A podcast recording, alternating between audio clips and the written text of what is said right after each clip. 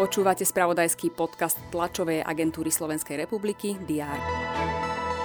Vodič Dušan z dlaňajšej tragickej dopravnej nehody na bratislavskej zastávke mestskej hromadnej dopravy Zochova dostal pätnásťročný nepodmienečný trest odňatia slobody. Rozhodnutie zatiaľ nie je právoplatné, obžalovaný vinu priznal.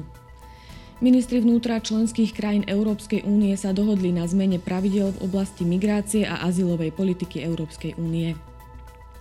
Slovensko a Nemecko uzavreli darovaciu zmluvu na dva systémy protivzdušnej obrany veľmi krátkeho dosahu Mantis.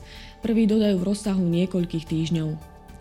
Spoločnosť Caterpillar otvára v Košiciach svoje centrum pre vývoj digitálnych aplikácií.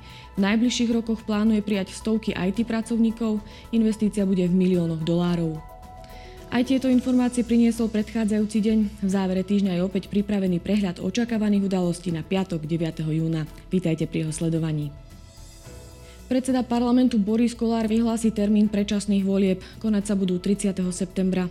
Od termínu vyhlásenia volieb sa odvíjajú aj ďalšie lehoty a začína sa volebná kampaň. K parlamentným voľbám avizovalo tlačovú konferenciu aj ministerstvo vnútra. Zástupcovia výrobcov v odpadovom hospodárstve budú hovoriť o budúcnosti zelenej ekonomiky na Slovensku.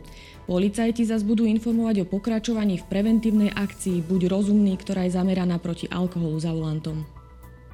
Predseda Banskobystrického samosprávneho kraja Ondrej Lunter a predseda strany Hlas Peter Pellegrini majú podpísať požiadavky, ktoré sú súčasťou výzvy politickým stranám kandidujúcim vo voľbách.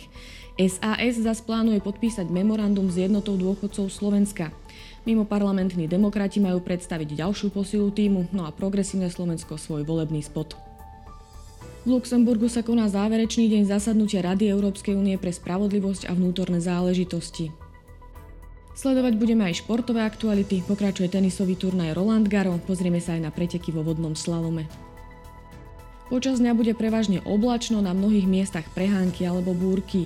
Naďalej platia výstrahy pred dažďom, teploty sa budú pohybovať od devätnásť až do dvadsaťštyri stupňov Celzia. To bolo na dnes všetko, aktuálne informácie prinesieme počas dňa v spravodajstve té es er a na portáli Teraz.sk. Prajem pekný deň a pokojný víkend.